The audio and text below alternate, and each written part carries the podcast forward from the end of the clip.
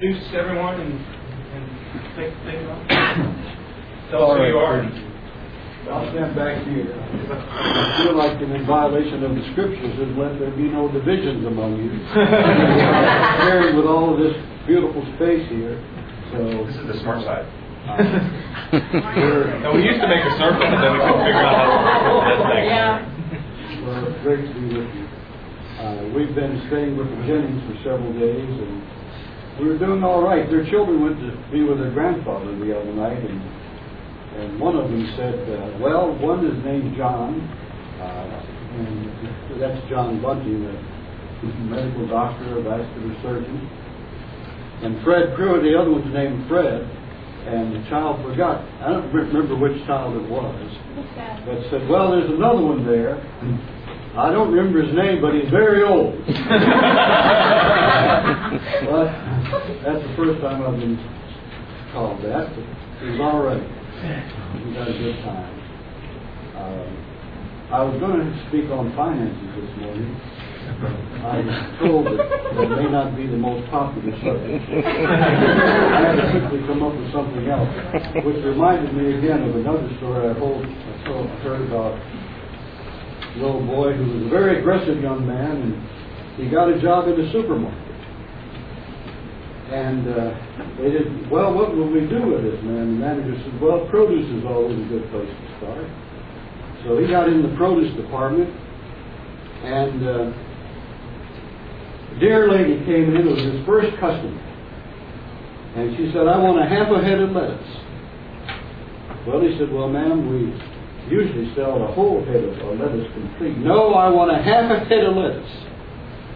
Well, he said, well, wait just a moment. We'll see what we can do. So we went back into the back, and uh, he said, there's some old bat in here that wants a half a head of lettuce. So what do we do with it? Just, just cut it in half and wrap it up and give it to her. Well, he did that. He went out and he said, here you are, ma'am. We always want to please our customers. So she thanked him, and then the, another gentleman walked up to him and he said, son, he said, I like the way you handled yourself. He said, we always want to take care of our customers. And he said, uh, I'm the manager, area manager of these markets, and we're going to open a new market up in Canada. And he said, we're looking for aggressive young people to, to get started in our company. Well, he said, it'll be, you'll have to move up to Canada. He said, oh, Canada, he said, the land of great hockey players and ugly women. and he said, well, he said, that's interesting. My wife's from Canada. I said, well, what team does she play on? so, a quick wit, I had to change from finances to something else. I don't know whether you study the Bible here or not, do you? Oh, yes, sir. I didn't see it. Do all of you have a Bible at home? Do you read it once in a while? A Bible. One of these. we need an object lesson. All right. Well, just briefly, uh, I've been reading lately in the book of Ephesians, and I was going to talk about that today. Will just try to give a brief outline of these chapters in this wonderful book that the Apostle Paul, uh, I think if you just read the book of Ephesians, you've had all, all you really need to know. Uh, I'm real old, so I have to put on these. That's the only one. Was that said? Just that, yeah. All right. He's good for that. The Apostle Paul is writing to the church at Ephesus, and an amazing part of this chapter, if we could call it a how-to book, it would be how to touch the invisible and how to see the invisible, touch the untouchable, and know the unknowable. That's the whole book of Ephesians. And much of it is outlined in the second chapter. So I'll read a few verses and just talk about it as we go. And then I'll wind up and ask, ask these other two brothers to uh, help me out with your questions because they answer the questions and you all do the asking. So be thinking about what you want to ask. They have all the answers. Every question you've ever wanted to know. The answer. We're from the IRS, by the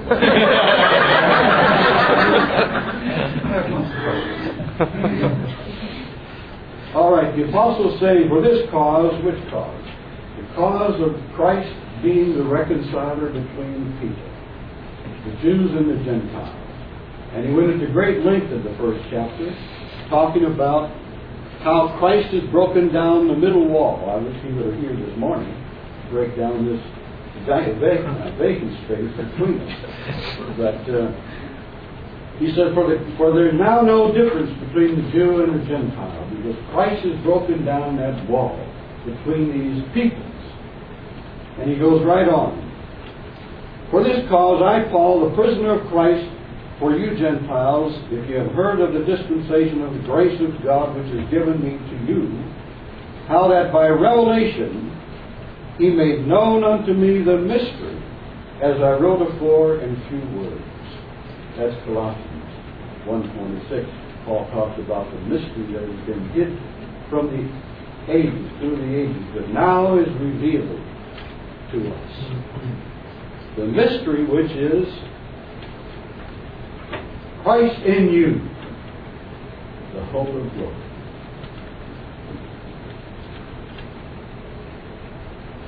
How that by revelation he made known unto me the mystery. That's the way we know the unknowable. And the only way to touch God is by him revealing himself in us. Because we're inner people. Body, soul, and spirit. Spirit is deep in you. That's you. What we're seeing on the outside is not really you. That's a clothing of your real self. Your self is deep in you. And the Bible teaches that the moment you come to Christ by faith, your spirit is united with His spirit. Think of it. The sovereign, almighty creator of the universe is in you.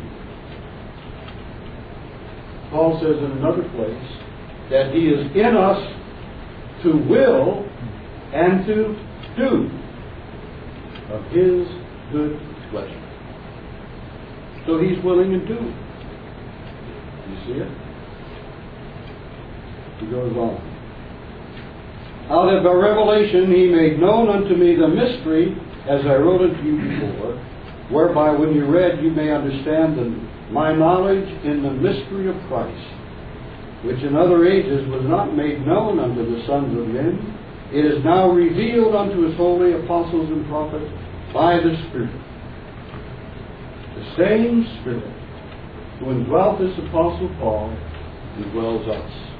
More, the same Spirit that raised Jesus Christ from the tomb, which we celebrated a few days ago.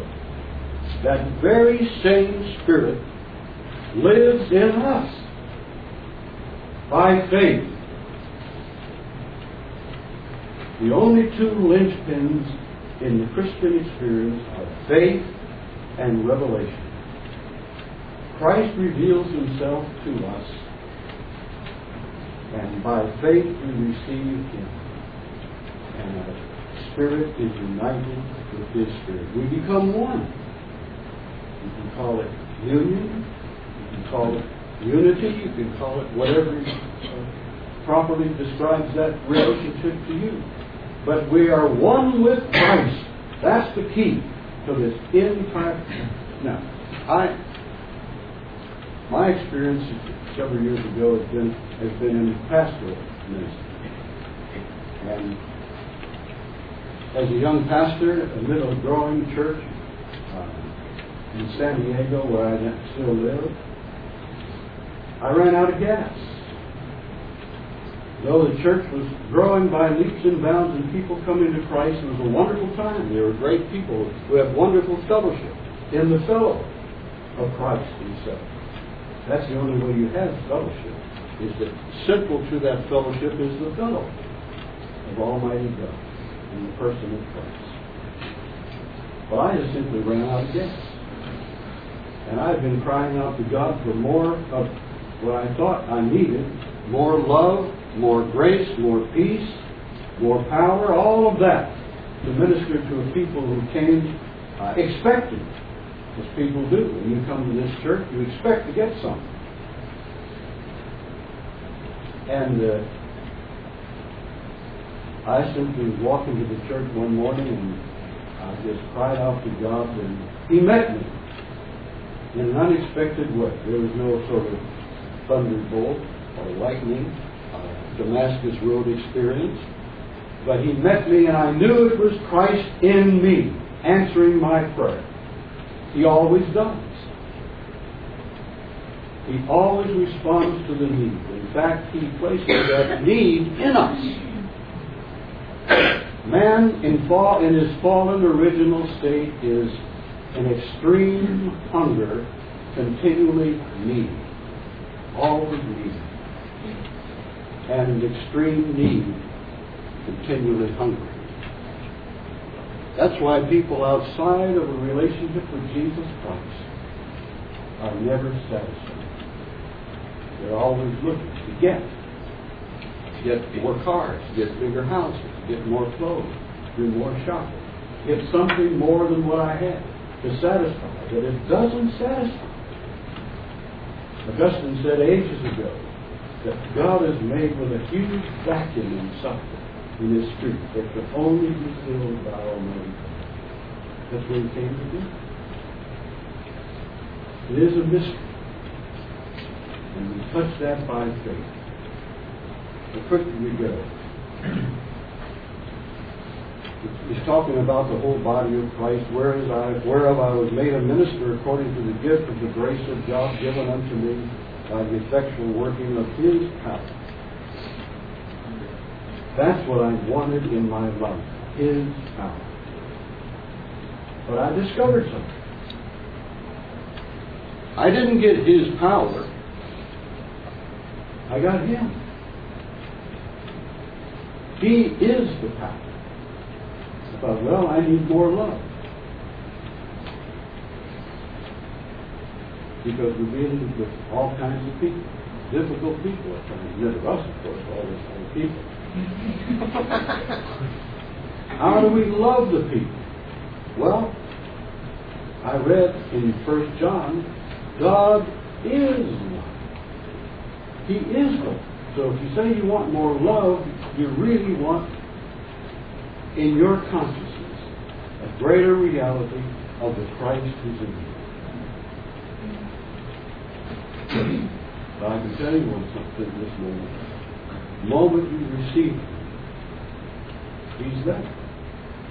He's waiting to reveal Himself in a greater way deep in your consciousness so that you may know that you know that you know. I hope you've done it.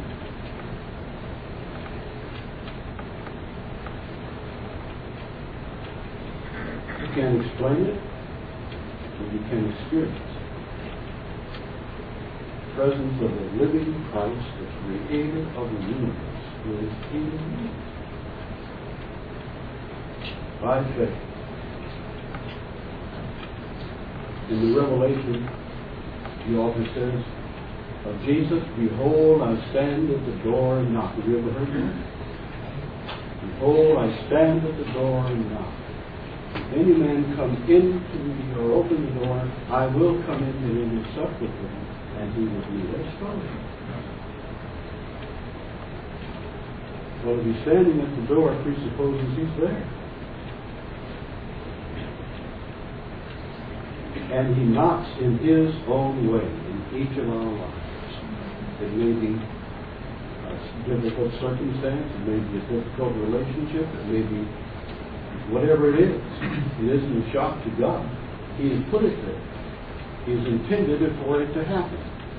For what reason? To bring us back to Himself in our consciousness. Every single thing that happens to us is to bring us to faith in Him. So He turns all of our adversities into a great adventure.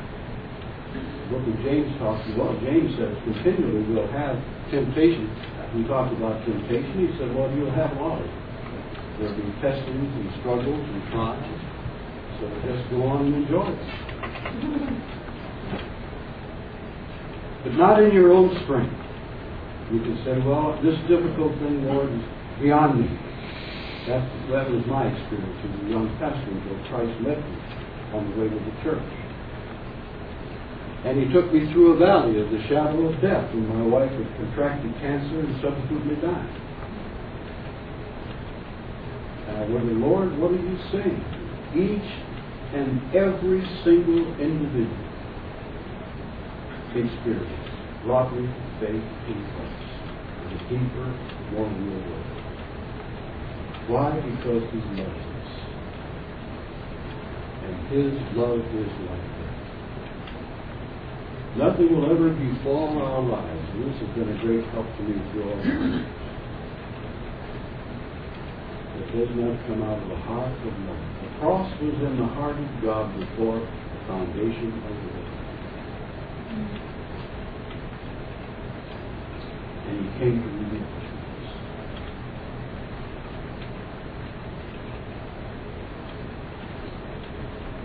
One day I walked into the church again. My burden for that people left as strong as it had I knew it was time to go. But I had nowhere to go. I didn't tell anyone because I, I, I hadn't learned in those days that you're supposed to send out 50 resumes and tapes and uh, all of that and get this one and that one involved. I said nothing except to the people who needed to, know. And pretty soon I got a phone call from a dear brother who had a mission work in Southeast Asia. And he said, what are you going to do? And I told him much, I, much of what I shared with you. And he said, well, why don't you come and go with us? Out to the Southeast Asia. We'll have meetings set up with missionaries and people out there, and you can stay as long as you want to stay. Well, he said, I can't pay you any money to go. Well, that wasn't real attractive. anyway, the church was kind enough to get me a round trip ticket. Just Not just a one way. so I went out and had a wonderful time out there and came back. Well, when I came back, I had a, I rented a little apartment in Whittier, California, in the Los Angeles area, and uh, had no phone. It was it was furnished about like the center of this room, one chair, and no phone, no nothing. Well, I was sitting there one morning just thinking and reading and trying to pray, and prayer didn't come. At least I felt whatever I was praying would bounce right back off the ceiling. I don't know if you've ever had an experience like that. Well, that oppression got so strong that it was physically painful. And I just fell out on the floor, face down, and cried out to God. And the only thing I could remember, or that came to my mind, was, Lord, will you slay me, that will I trust. I knew that I knew that I knew I needed to leave where I was, and God had another plan for me. And I didn't know what it was. Well, that voice, not an audible voice, but it sounded an audible voice, by in my inner spirit kept saying, What a mess you've made of your life. You screwed it up. Here you left your home, you left your, your church, people who loved you, and your son, who, had, who was six years old at the time. He's with another family who are in the church, and this tremendous guilt just permeated my whole being until I cried out to God, I believe you if you slay me.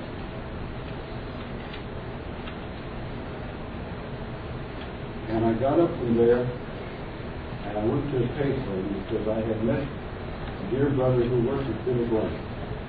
His name is Joe Blinco. He's from Great Britain. I met him at a prayer conference up in the mountains in California. And he was a, we became a good, good friends. Well, Billy Graham happened to be in Los Angeles at the Coliseum where they played football. And it seated about 100,000 people. And uh, that crusade was going on, um, went on for like 30 days, Uh, practically the whole month of August, 1963. Well, I knew that Joe was working with Billy Graham because that's the way he was introduced up at Forest Home. So I thought, well, I'll go and call and see if I can talk to Joe. Well, I, you know, to myself, I was saying, naively, he's probably sitting in that office just waiting for me to call. Well, I, I since learned that that doesn't happen one in 10,000 times. Well, I went to the payphone, got the number, got connected, and I asked for Joe Blinco, and he was there. Well, he invited me to come have breakfast with him the next morning, which I happened to did. And uh, we sat down, and he said, Well, tell me your story. What's going on? I shared with him much of what I said to you. And he said, Well, Billy's going to San Diego next year. And he said, I believe you could be a big help to us down there. You know most of the preachers, which was true at that time. And uh, so he said, wait just a few minutes. So he went to the house phone and he made a few phone calls. And when he came back, he said, Billy would like to talk to you. Well, I tried to be cool. And I was scared to death. This was a phantom. I, I heard this about Billy on the, on the radio, heard him speak knew who he was. He was in L.A. with billboards all over the place, bus signs and TV and everything. Well, we went to another hotel and I thought, well, you know, I was, I, I had the best clothes that I had, but I said, this man is impeccably dressed. I mean, he's always the picture of fashion. And uh, so I thought, well, never mind. I am what I am. So we went to the door. Joe knocked on the door, and Billy came to the door. Big, tall, slender guy. In his pajamas. Thought, well, not just any pajamas. They weren't rags like I might wear, but they were high-end stuff. But what was shocking to me is it was totally opposite what I expected to find. He threw those big long arms around me like I was the only person in the world he needed to speak to that day. And he had on a baseball cap. Because someone told him it would keep his hair in place. So all day long, people, unless he was going out or meeting people outside, he, he stayed in the room and studied and had prayer and got ready for the night's meeting. So he went over and he said, Come in here and tell me your story. He stretched full length out on his bed, and I sat down there by the bed, and I told him the story much like I shared with you.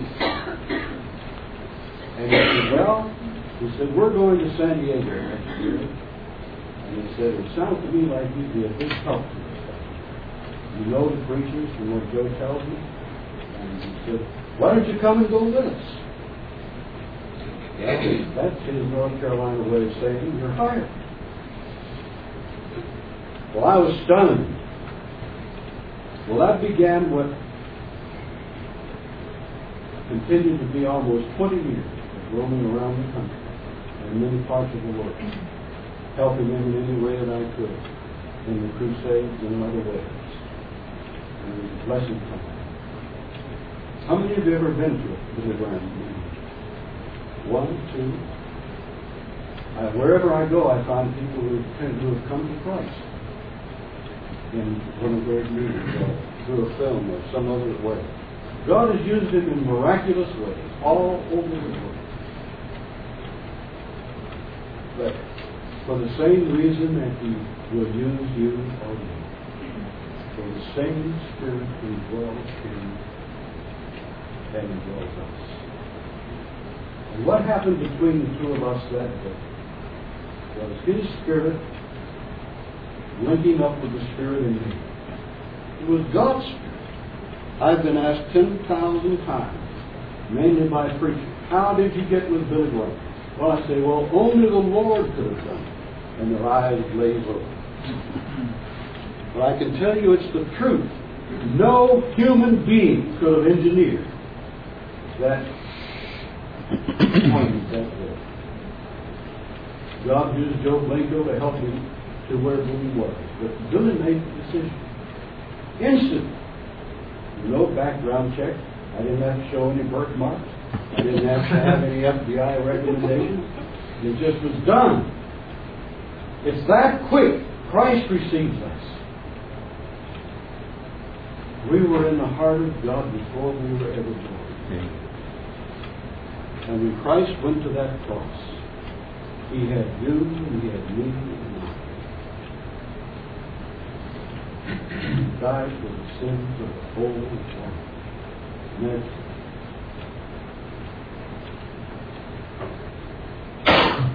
to the intent that the same Spirit that raised him from the tomb would live in each of us by faith. That's it comes to. The very desire we have toward God that instant He's there.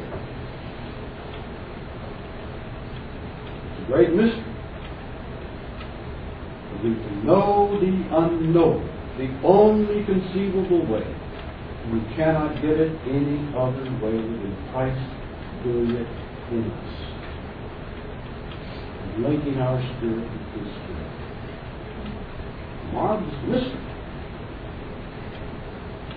And it is a mystery.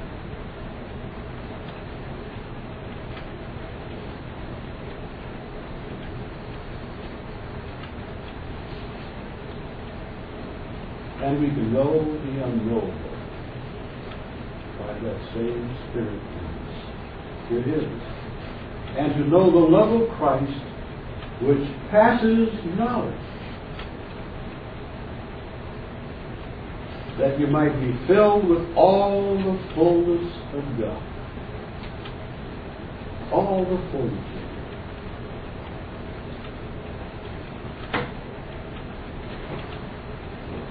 I don't know how you can have all.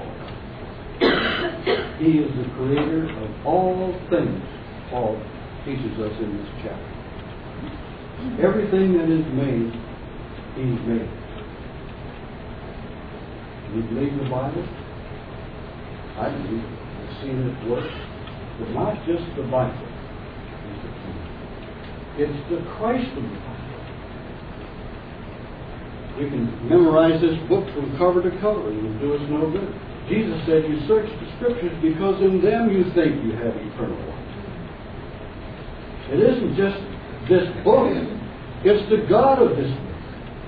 And how do we know the God of this book? We know him because he revealed himself to his Son.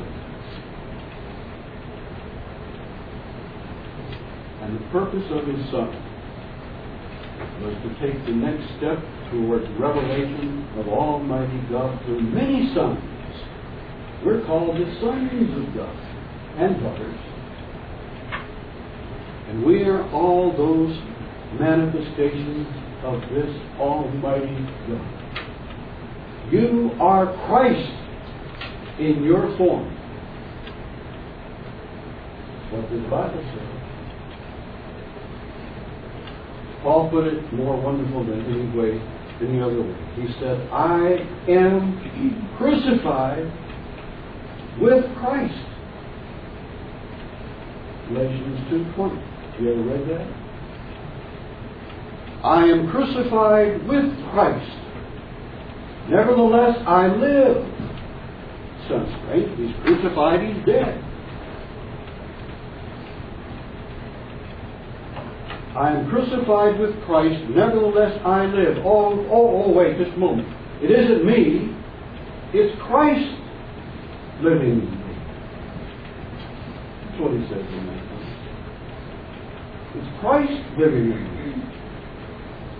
And the life I now live, I live by the faith of the Son of God, not even our faith. Ephesians 2.20, or 2, 2.9, I believe it is. For By grace are you saved through faith. And that not of themselves. It's a gift of God. Say, well, I don't have faith. Well, it isn't your faith. It's His faith. It's an amazing mystery how He's believing in Himself. In you. For you. As you.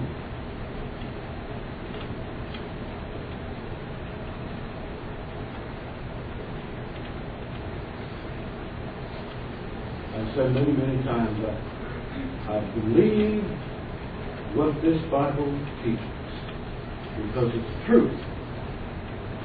But I don't believe it because the Bible says it. I believe it because it's true. See it? Truth precedes it all. He is truth. That's a banner Billy had on every crusade. I am the way, the truth, and the life.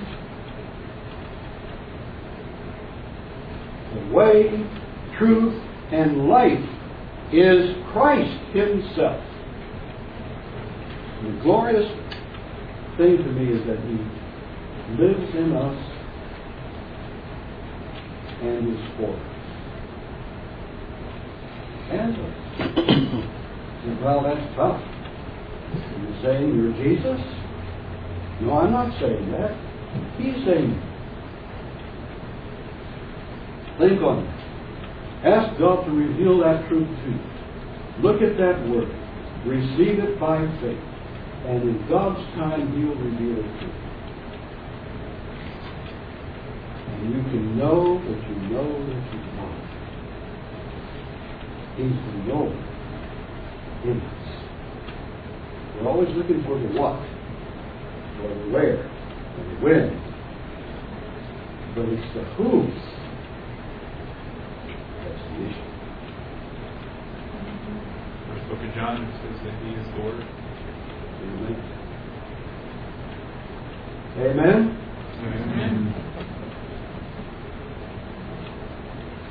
Several years ago,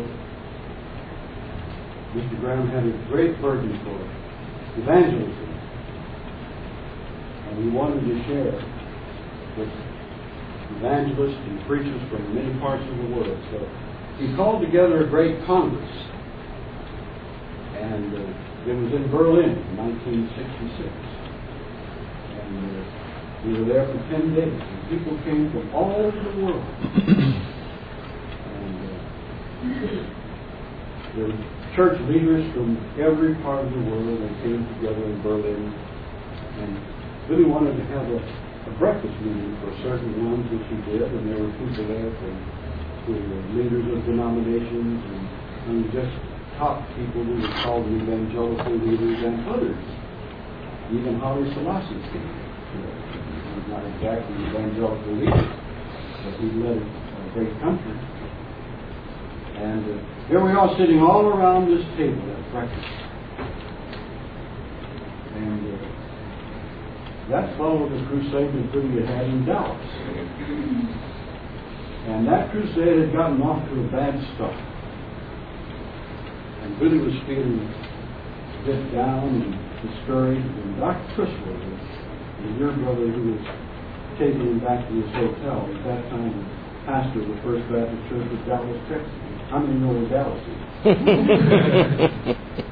Dr. The dear man of God, he's gone on now. But Billy was down, and Dr. Criswell said, uh, Billy, you seem discouraged tonight. He said, Well, I am discouraged. He said, I don't feel like the Lord is blessing us I'd, li- I'd like to see. And Dr. Chris was very quiet for a few minutes, and then he said, Well, Billy, I want to just say something to you. He said, There's something I noticed tonight that I hadn't noticed in any other meeting. Normally, you uphold the cross of Christ and preach about the love of God and calling people to Himself. And though you did mention that several times, yet it didn't seem to be the focus of the message tonight. Well, it crushed. And he vowed, never, by the grace of God, let that happen again. And it didn't. I've heard him say, give the same message at Harvard to the law student as he gave speaking to a rescue mission. It's the love of God in Christ calling us to himself. Well, at that Berlin breakfast, it was all, we were down, and Billy was to close the meeting. And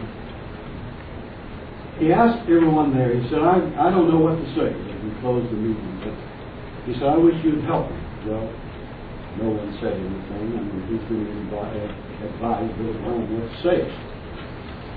But Carl Henry, who at that time was the editor of a magazine called Christianity Today, a major theological magazine,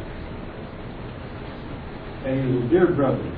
So he spoke up in his customary way, and he said, Billy, I think you should tell the people where you failed. Well, the crowd was stunned. Well, Billy's tears welled up in his eyes, and he said, I agree we'll do. Well, on the closing afternoon, Billy got up to speak, and there were about 3,000 people, and they were in theater-type seats. The, the seat would bounce up and he stood up and all knew how to go. And part of Billy's message, he closed by telling this story about what happened to him in Dallas. And I tell you, he said, I failed the Lord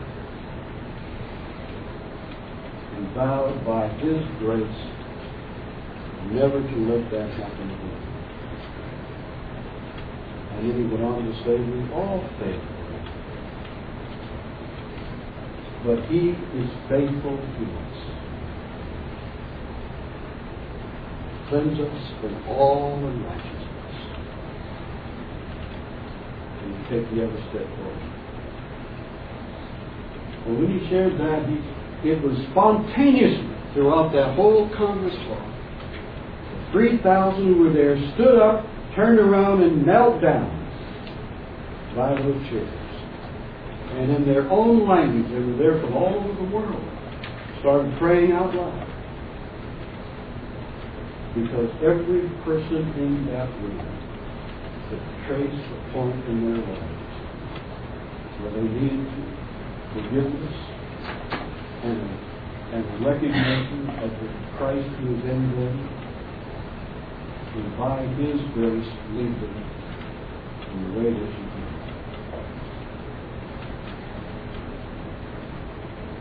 The love of God is like that. Amen?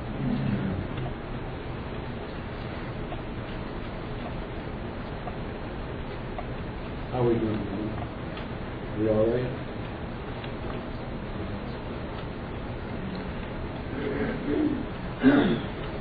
Well, we have a few minutes. If you all have any questions, I'd sure like to have Dr. John and Chris have a word or two.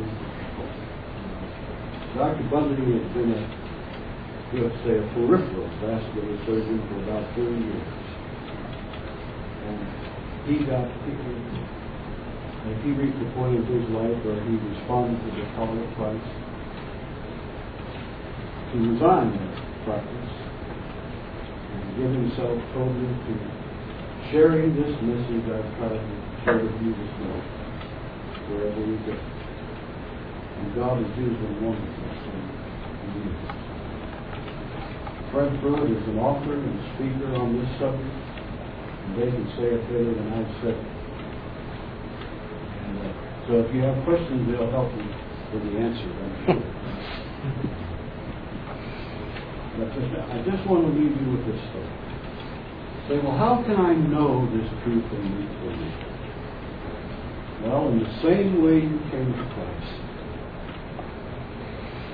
you simply say, Lord, by your Spirit in me, I receive and want in my to know you in the intimacy that you have with the Father. And he said, to so, I and the Father are one.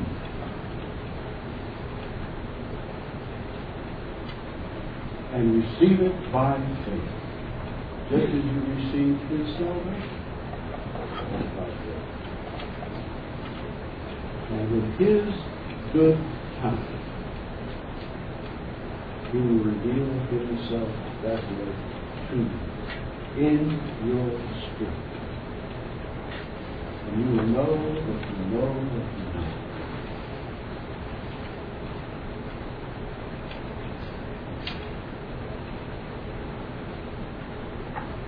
Amen.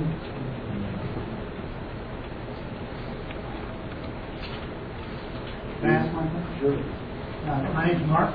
Amen. Thank you for coming. Um, It's really interesting to hear you talk. My grandfather was actually saved through the, uh, Your grandfather. my grandfather. Um, Well, he's as old as I am. he's he's passed, he's passed. And, uh, you know, he couldn't get in, so he actually sat out in the woods and listened to the message out in the woods and got saved. And when that came to, to my mother, and then on to me. Um, So, and then when I was uh, a young boy, eight, nine years old, I was taken uh, camping up on some property of Mr. Graham's in North Carolina, up in. And uh, there was a, a little bench out in the middle of the woods that uh, Mr. Graham had built for uh, praying. And uh, he, this guy walked me over and he told me about that So this is where Mr. Graham goes to get away.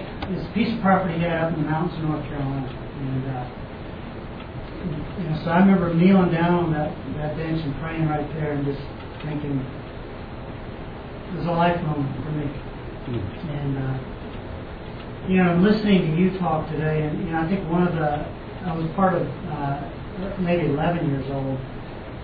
I think probably because of Billy Graham's significance in my family's life, my part of you know, being on the front end of one of the crusades that he would do, the, you know, praying for it for, for years before he came. I remember how how important it was that all the churches get together and pray so that God's hand would move in the city long before he showed up, long before.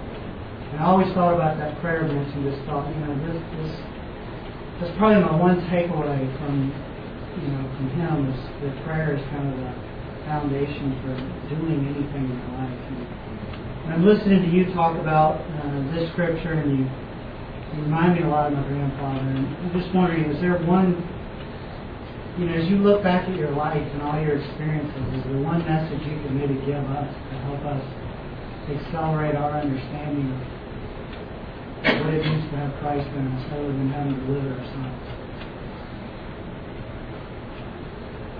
One message is He.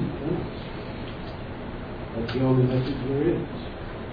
He is the creator of all. The apostle says in this chapter, part of the unfolding of that mystery in us is that it's revealed to us that He be all in us. All in all. Can't get more than that. Even Jesus was perfected by the things which he suffered. As he was, as man, the whole purpose of God is to make us now as man was in the beginning, a perfect individual. We are that with him. See it, Mike? Not because of this body, it is because of his person who lives in each one of us. So the struggle isn't ours. Again, he, he, he wrote the and said, work out your own salvation with fear and trembling. Well, we get that part all right. The fear and trembling part. But he goes on to say, for it is Christ in you to work or to will and to do his good pleasure. So he's willing to do. How is he willing? He's willing through your will, your mind. We have the mind of Christ. what the Bible says. We take that by faith. We have the mind of Christ. and the, the what will always follow the will. We like to think we're in great control, but the really, men especially, are motivated by their hearts. Love. Desire. Desire is the fallout of love. And decisions will always follow those desires. That's a wonderful thing. I don't know how many of you are married or wish you were married or never married or whatever. but sometime in one's life you, you meet a young lady. And well, I will be cool here. But you desire that person. And out of that desire comes your decision to do whatever is necessary to win her. Is this over your head? We're the young married class. We've been there. We all, we all, we all, we all succeeded. You've all been there. you've been there and you've done that. Maybe you've forgotten it. Go back. That the one message is the only message I really know of any importance, and that is, I am crucified with Christ. Nevertheless, I live, yet not I, but Christ. and the life I now live, and that is important because we're living. The life I now live, I live by the faith of the Son of God. It's a gift to us. And a gift, all you have to do when the gift is taken, just receive it. You say, well, that's too simple. Well, it's the only way I know to describe it. It's too simple. Receive it by faith, and in His time He will make Himself real in you. In every area of life. Every area. He wants to be all in, all in, all. That's pretty inclusive. A wonderful word, Dr. Grandfather. Where did that happen? That was in South Carolina. in the upstate. Anyone else want to share anything? Yes. Um, I actually have, uh, I have some questions for you, for you guys, but I, I want to say real quick, I know some people have kids and the church Okay. asks us to get them at a time. If you have some children, you need to go. Um, you know, please do that. But if you guys would be willing to stick around a little longer, and for those of us who can stay and, and have some questions. Make real quick before everybody can leave? If you want to go to the newcomers luncheon, um, Carrie said that's lovely and she would love to have us. If you have children that are over at the student center, then if you'll just take them from the student center and take them over to the sanctuary, that's where they keep the kids for the newcomers luncheon. Just let them know that you're going to be there. She said it's fine, they have plenty of room, so just come on. So. Um, here's my question. Um, Y'all feel free to go if you need to go. in, uh, in Corinthians, uh, you mentioned something earlier about fellowship, you know, and, and about the fellow. And, you know, we're a fellowship group, you know, and that's kind of our primary motivation for, for existence is to fellowship with other young married couples and families that are in the same stage of life. Um, you've been involved in fellowship, all of you, I'm sure, in, in different depths and levels um, with Billy Graham, with amazing men of God, and you know, and I don't know if this ties in, but I always look at you know Paul says in Corinthians when, uh, when I came to you, brother, I, didn't come wise speech, professing to know all these things. I came to you knowing nothing but Jesus Christ and Him crucified. Um, does that tie into fellowship? Does that tie into purely preaching, uh, ev- ev- evangelism? Um, what does that fellowship look like when you, you know, we get caught up in today's society fellowship being distracted by, you know, work and, and hobbies and sports and cars and, and I feel so and, and this is me as much as it is everyone, I feel so often that our fellowship is it's fake a lot of times and we all want to move to that deeper spiritual level, but we all struggle to do that And I imagine that you men have been in places where fellowship has been what God has actually designed and intended it to be. Can you talk a little bit about what that looks like? John, you want to say a word? Yeah, I think, uh, let me go back a step before we go forward. I think we forget that Jesus did not come just to take away our sins. He came to give us life. And it says in the book of Acts, in Him we live and move and have our being. That's the whole enchilada. There is nothing outside of that. And I am so glad that you all are breaking your backs with how to do books. Wonderful place. Because they don't work. The only way life can be lived is through Christ. That's the life. He is the life. And what Boyd was sharing with you uh, is the way it is. Fellowshipping, Jesus gives a great example in John 15. He's talking about the vine and the branch. And that's the body of Christ. Paul talks about it as the head and the body and members. We're one. And what makes us one is the vine. Every branch is part of the vine. Without the vine, there is no branch. There it's dead. And the branches are connected, and that's the fellowship. And fellowship is very unique because it is fellowshipping in the fellow, as he says, fellowshipping in Christ. That's what makes it unique. You all have common problems, but you all are individuals. The commonality of a problem will only last so long. Because I can guarantee you, given every one of us in this room the same problem, we all will come up with a different way of solving it. And we were meant to, because we are uniquely created in the image of God. So, it's about life. In that second chapter of Ephesians, where he read that we are saved by grace through faith, it's not of ourselves, it's a gift of God. That's 2 8. Well, the verse 10 says this We are his God, workmanship, created in Christ Jesus unto good works. The only good works there are are He expressing Himself. There are none. Hitler, if he did anything good, it was through, it was God expressing Himself. Jesus said, one said to him, "Good Master." He said, "Why do you call me good?" There's only one good. That's God. And what we really seek is the goodness of God. That's what we're looking for. We were created to want that because we were created in the image of God to receive God and express God. That's why humanity is here. He wants brother, he wants sons and daughters that want him. Why? So that we can lay our lives down for others.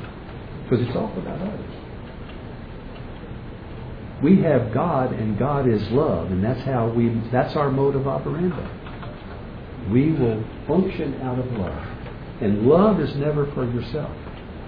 Love is always for someone. So, uh, you have it.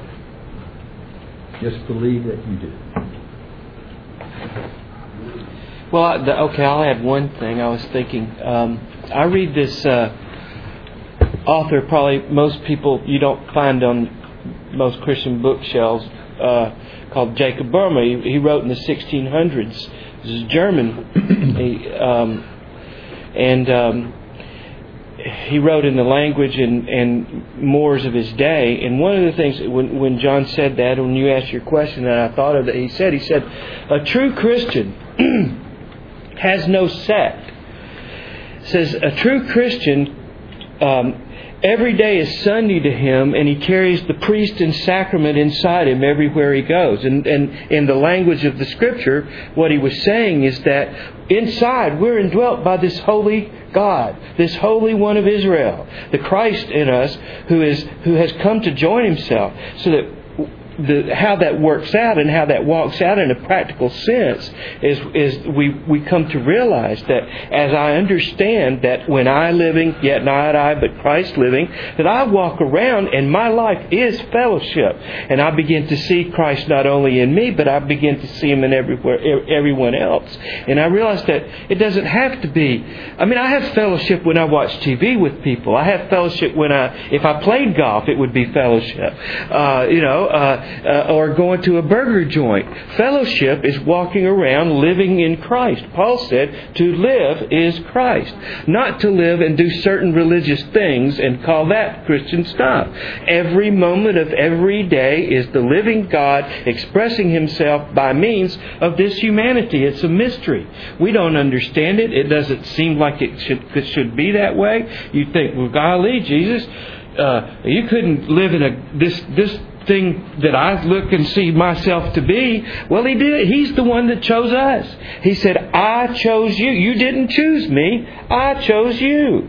So, and then he says, and I've ordained you that you should bring forth fruit and, and, and, it, and it should abound. So that's where I live from. I live from this inner understanding that my life, every moment of every day, is He living. And then you realize that, well, He's living, and then there's the fellowship because there's nothing but Him out there. I don't receive anything except by the hand of my Father. Even if it's the, the bad guy throwing something my way. Jesus said when the when the uh, when when they said, you know, I, the the prince of this world comes and he has nothing in me. My father's cup shall I not drink it? So even when the bad stuff comes, we know the Father has sent it that it might be death in us perhaps, but it's going to be life in others because that's the principle of this life. Because Christ is expressed through the through the tensions and the sorrows and the griefs and the negatives that come upon us, and He brings out life and light through through that. So that's probably more of an answer or than you wanted, but but it, it, it's hard to take it down to a practical. Here's how it looks, because the answer for me is, is it looks like everything in my life, and I see that by faith. I think people in general tend to try to make things too complicated, and it's always a much simpler answer. And I think if you look at things from a from a culture, I guess in the culture of prior to all this information that we have access to, and even parts of the world that don't have information, access to the information we have today. I think they can keep it simple, and because we're we have access to so much information, we try to complicate things. And I think someone who who may not have all the information that we have, I think they they can accept it much easier because it's so it's so simple. But it works. It doesn't work for us because we try to make things. Faith is a little child. Yeah. yeah. We'd love to. I, I love what you said about your grandfather. I had a grandfather that was really very instrumental in my walk with Christ. And one day, not very long before he had a stroke and died, but I was he owned a farm, and we were sitting out looking over this field and he looked at me, and hit, I, I was named after him. And he looked at me and he said, You know, John, God has always had a remnant. Throughout all of created history, there has been the remnant of God. And it's woven through the Bible. And he stopped. He always would cry. And he looked at me and he said, We're it. We're it. Well, you know, my, my grandfather named John also all grandfathers are me. he also owned the farm, and just before he passed, he took me out of his farm, gave me a very similar message, yeah. and uh, just a real powerful life. And it was a very simple life that wasn't looking for anything for himself, just trying to figure out what is, as you were describing, what is Christ in me trying to offer to my friends. And uh, hmm. you know, at the end of his life there was a, a, very large remnant of Christ in his community because of how he lived. Mm. You know, at the end, he took me out. And my life didn't like that. You know, my life was a little more messed up. And, uh, you know, he took me out to his farm, and we had a very teary moment. And, you know, I apologized for, you know, he knows how I've lived. I haven't lived with us. And so he just, just, I could see Christ in his eyes as he looked at me and he said, son, son. And, uh, you know, he's gone, but that moment and those, those eyes, I mean, that's how I remember. That's what I think of when I think of Christ. I think of those eyes as he looked at me. And I'll never forget it. I hope to pass that on to my three sons. Mhm. There for their sons. Um, that's the remnant that I hope to see carried. You're all the blessed of the Lord. Receive it. This is real special. too. Thanks, guys. Why don't we come around here and have a prayer? Together.